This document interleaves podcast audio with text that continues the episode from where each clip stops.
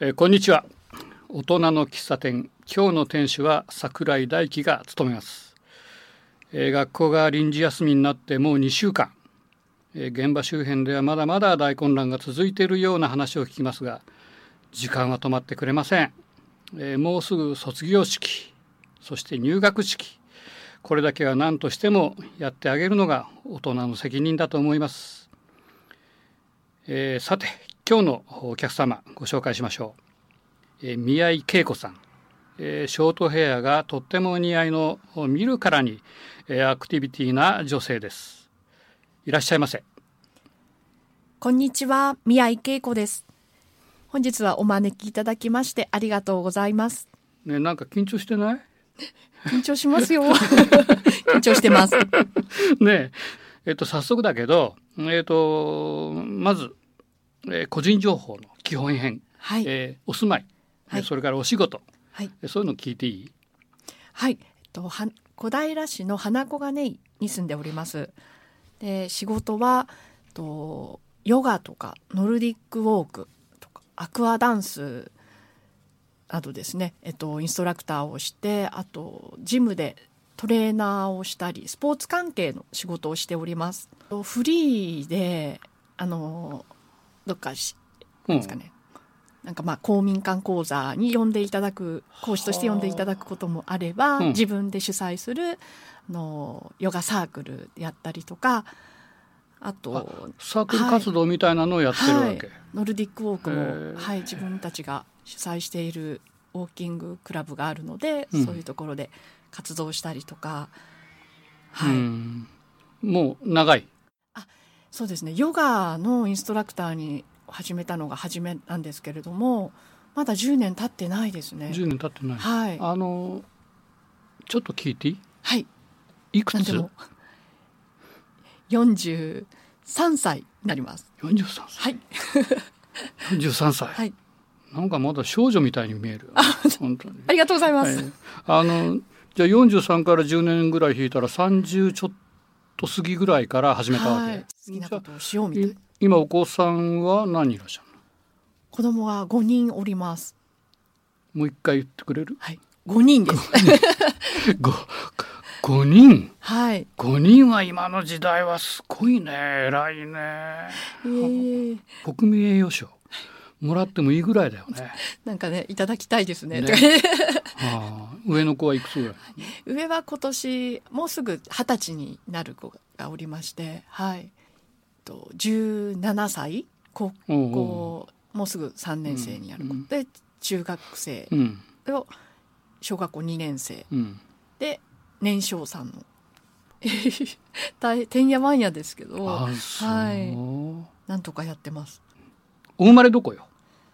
と三重県のそうです、ね、た滝郡って言うんですけども、はい、伊勢と松阪のちょうどあん真ん中ぐらいにのところがそこがはい、実家です、そこが実家なんだはい、と大学に入るまでなので18まで18を迎えるまでは三重県で過ごしました、はいじゃあ、向こうで中学高校をやって、はいそれから大学あー東京に上来たわ京してはい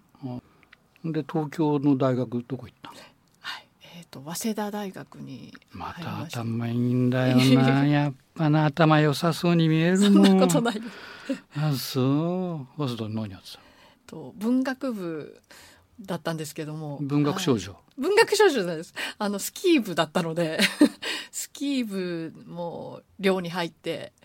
合宿所生活して部活して。はい、もうそっちに明け暮れてました。はあ勉強やんねえで勉強もしました。やった、はい、教職もちゃんと取って。あちゃんと取ったりんはい。あじゃあ俺とえらい違う俺はあの青学で経済に入って学校出ないで野球学部っていう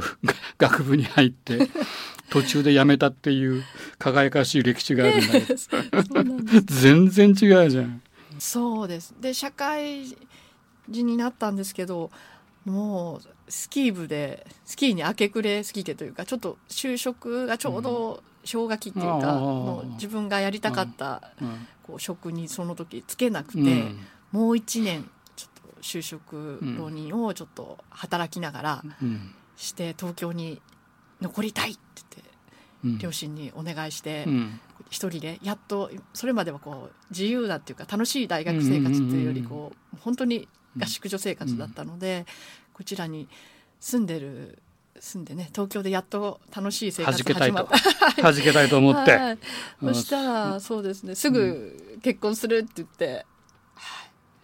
えじゃあもう学生結婚に毛が生えたぐらいのそうで年すでねもう22とかでもお相手見つけてそれそれ今のご主人、はいそうですそうです、とはい、結婚されてなので結婚は早かったんですなのでそうするとパッパッパッと俺の頭で計算すると上の子が19歳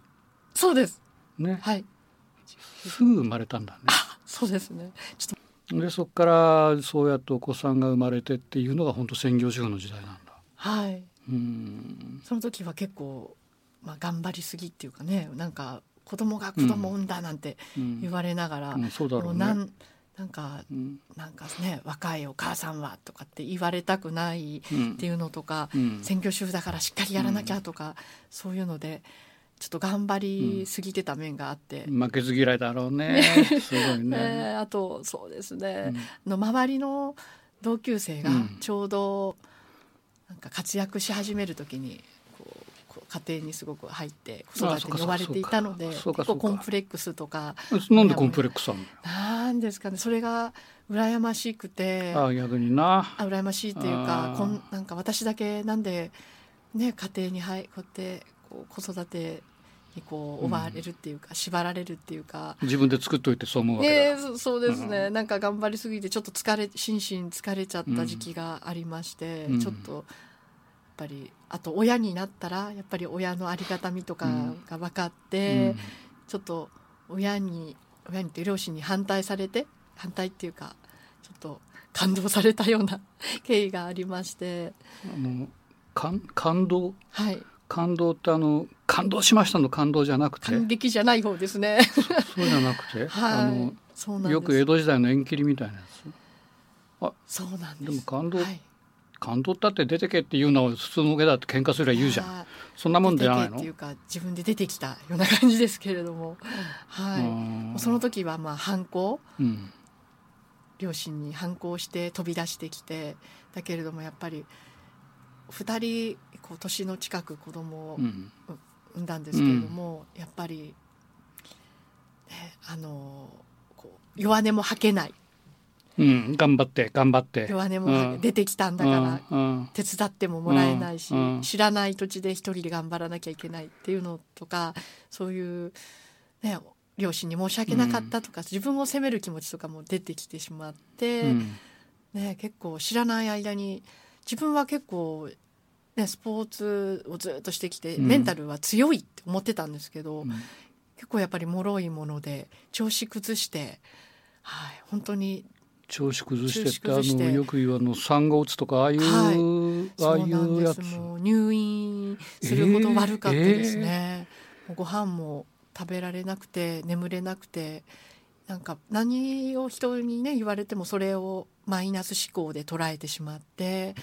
すごく痩せてまし痩せてしまってなんかもう食事療法が必要なぐらい痩せてたので入院をえーそれはしなましたねいくつぐらいの子供さんがいくつ下の子が下下の子って2番目が生まれて割とすぐだったので、もう15年以上前にはなるんですけれどもちょっとその病気で子育てもろくにできないお母さんダメお母さんでもうその病気のへでーちょっと保育園に預けたりとかするぐらいそうですね結構あの調子を取り戻すまでにはちょっと時間もうが今かのかりま恵した。子ちゃんからでも想像できない話だなでもなあーでもんどうやって立ち直ったのそうですねあのまあいい加減になるっていうことですかね、うんまあいろいろ細かくねうんやりすぎてた頑張こともあるので、まあ、適当ちょうどいい塩梅にやる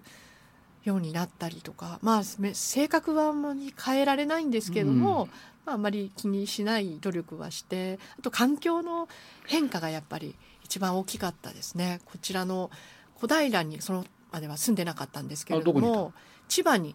住んでおりまして。はあはあはあ白からし夫の転勤がありましてあの小平のこのグリーンロードご存知ですかあのグリーンロードって、えーとあのチャリンコが走る道、はいそうですそのうグリーンロードに一目惚れして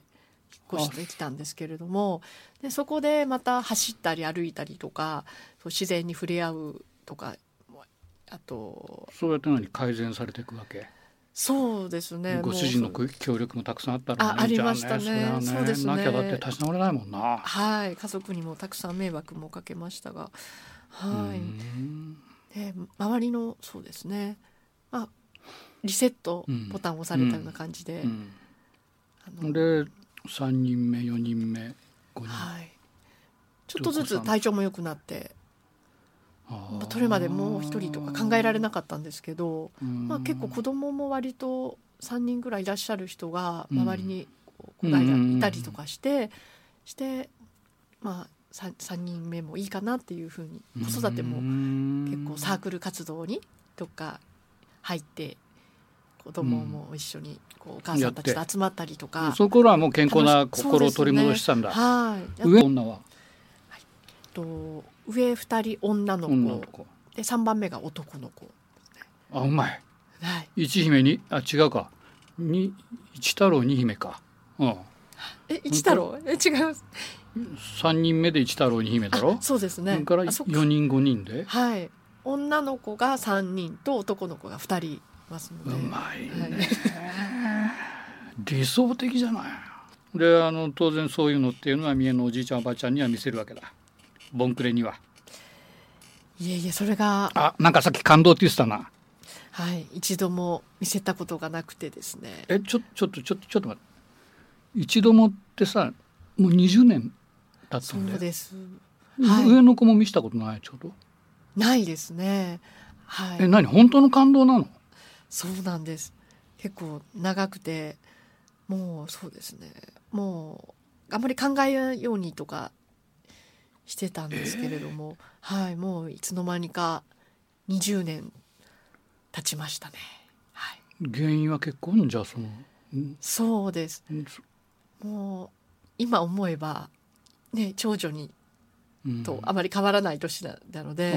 あまあ、何やってんだとか思うんですけれども、はいあお。父さんがもの厳しい人お母さんかどそうっちでかすねはいえもう田舎なのでやっぱり私も3姉妹だったので三重に帰って家を継ぐとかね多分そういうのがまああったと思いますまあちょいろいろ長女かそうです長女なんです後継ぎ考えてたんだはいであとあれは妹じゃあ2人はいそうです妹2人とも実は会えてなくて、はい、全く自分側はほとんどそうですねあ妹2人にも20年会ってないのっそうなんですていうことなのはいあなんかすごいなんか物を背負ってんだでもねのお金少なかれなんかね、そういう同じようなことじゃなくても何か抱えてなるねほど皆さん生きなるほど誰もが生きてるかなと思うの で、まあそりゃそうだけどはないでも抱えすぎだよそれは。なんかすごい話を聞いたところではい前半終了はいえっ、と聞きたい歌米津玄師うんのと「馬と鹿馬として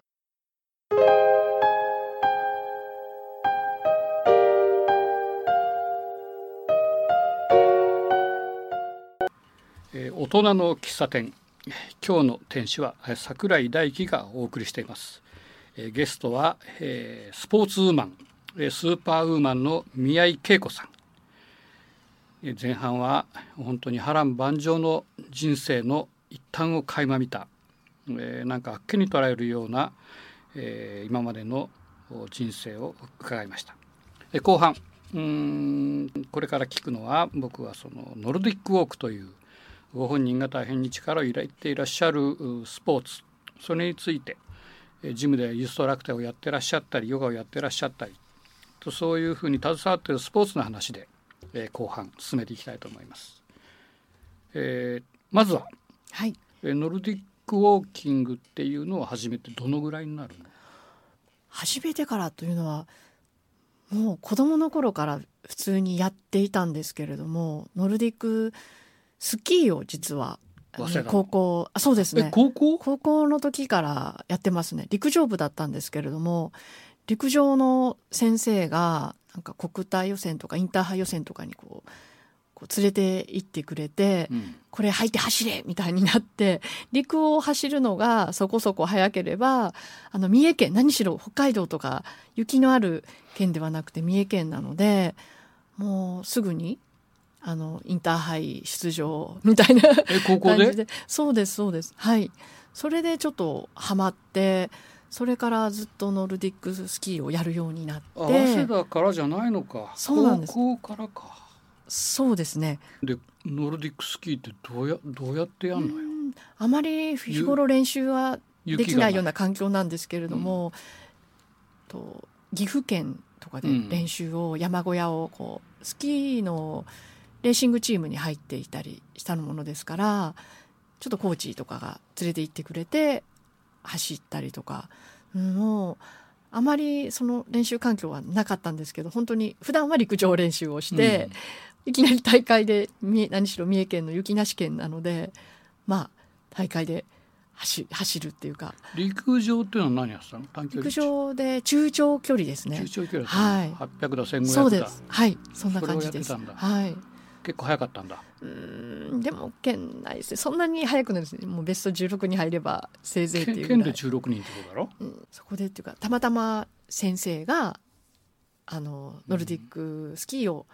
やって、その国体とかに出ていた先生で。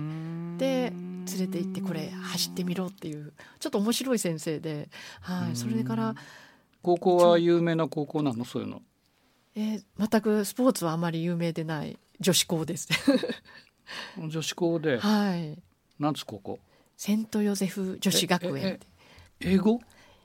はいえっ、とカトリック系の本当にえクリスチャミンッショクンリスチャンスクールです。えクリスチャンではないんですけど、もうまあみ全員で進学しますけど、進学校っていうよりは結構愛と奉仕の精神みたいなそういうう皆さん結構ねおしおしとやかな感じのイメージの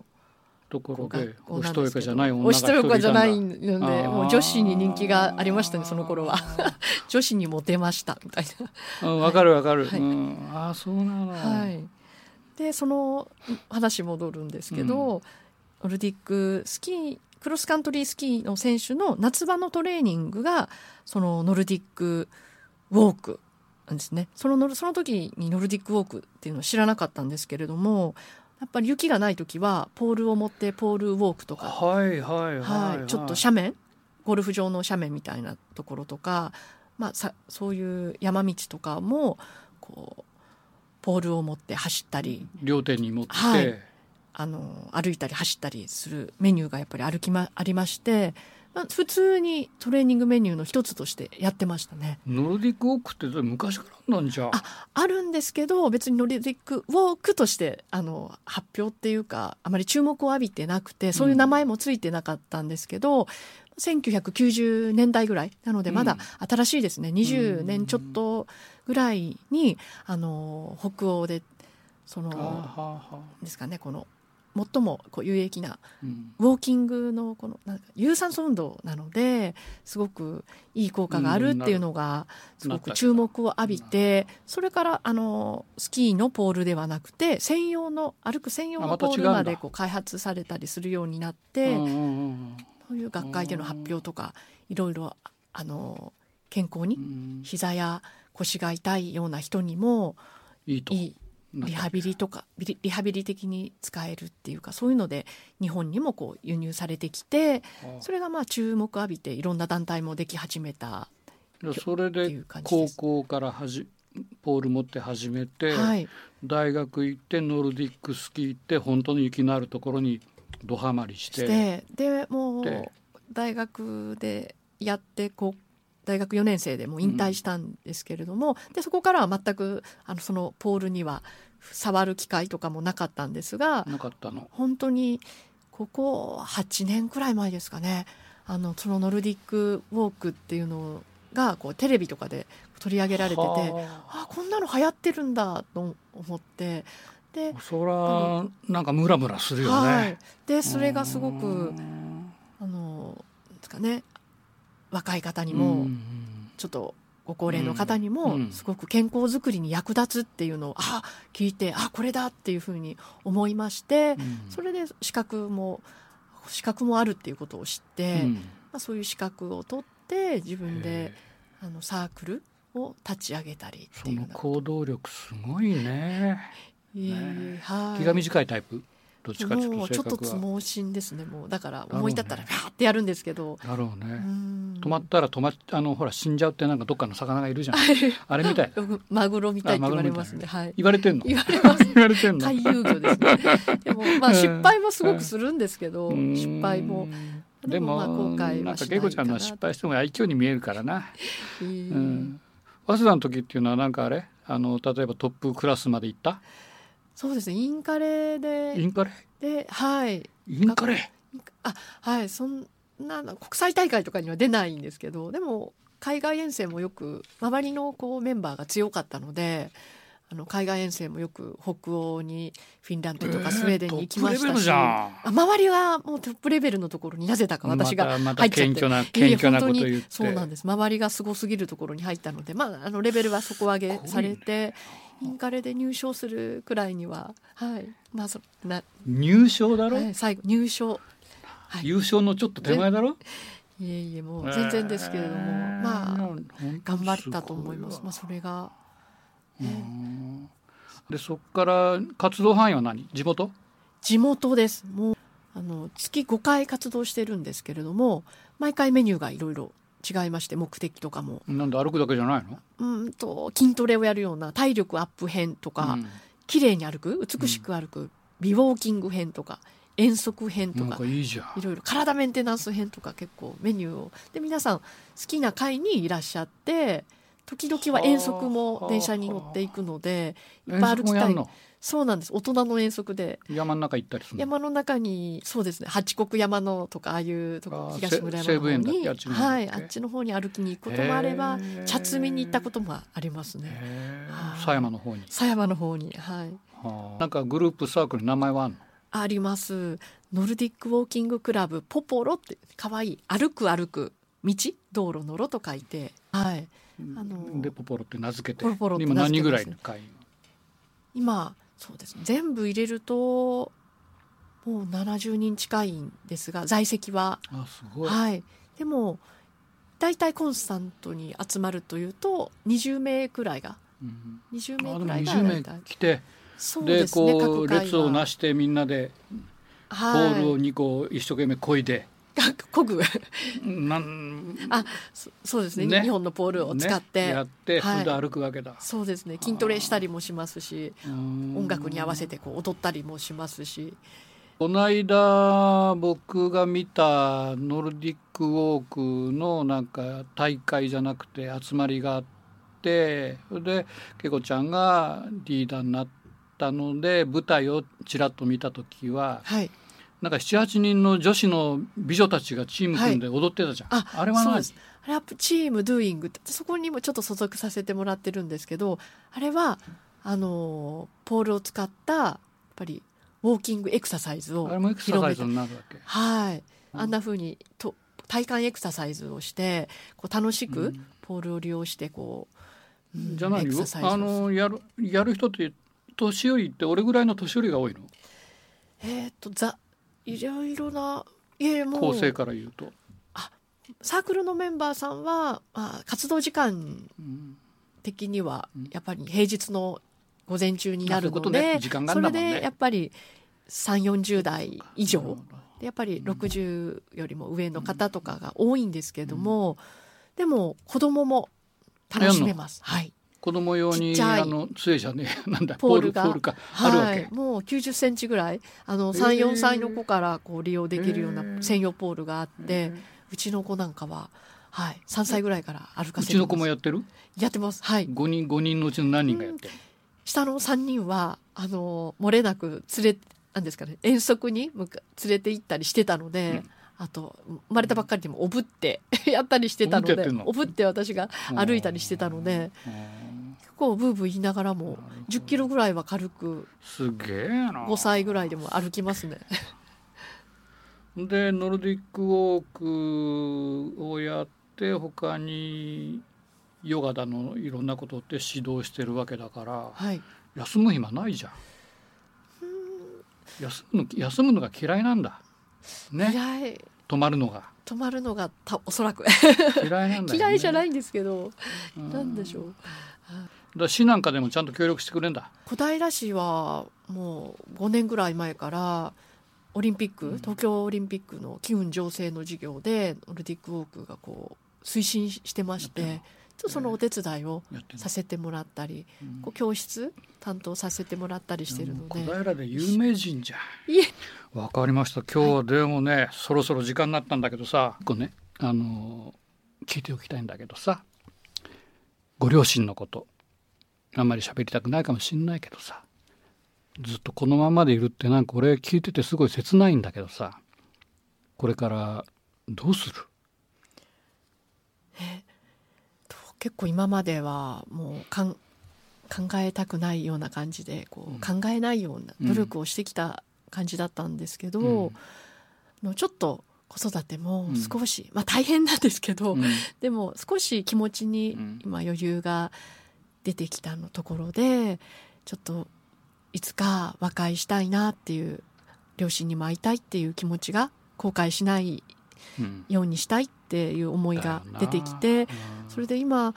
実は主人がうんあの単身赴任をしておりまして、うん四国に住んでるんですね。はいはいはいなのであのちょっとずつなんですけど今お遍路巡りをお実遍路はやってるそうなんですまだたくさん回れてないんですけど、まあ、あの両親にこの気持ちっていうか願いがもう届いて、いつか和解したいってなかなかまあ許さ誤りに出かけても許されてない状況できたけれども、まあすごいねあのそういう願いも叶うんじゃないいかっていう叶えたいっていう気持ちであと懺悔しながら回ってますははい88のうちどのぐらいままだまだ少しですねまだ少しはいじゃあ10うも10もいけてないぐらいなんですけじゃあどもうちょっと年数はもうちょっとかかるねそうですね何年かかかるかなと思ってるんですけどうんうんはいでも俺はそのこの年で親心というか父心からするとお袋に合わせたい君をああうんはいまあ、お父さんと結婚喧嘩しててもいいけどねおふくろにだけはなんか合わしたいっていう気が気持ちがいっぱいあるね。と最後にはいこれからの夢なんかあこれるらのありますスパルタンレースっていうなんのだによなんだよスパルタンなんかし過酷なレースで障害物競争みたいなじゃあ頑張って今日はどうもね、はいえっ、と時間が来ましたのでここで、えー終わります。ありがとうございました。はいありがとうございました宮井恵子さんでした。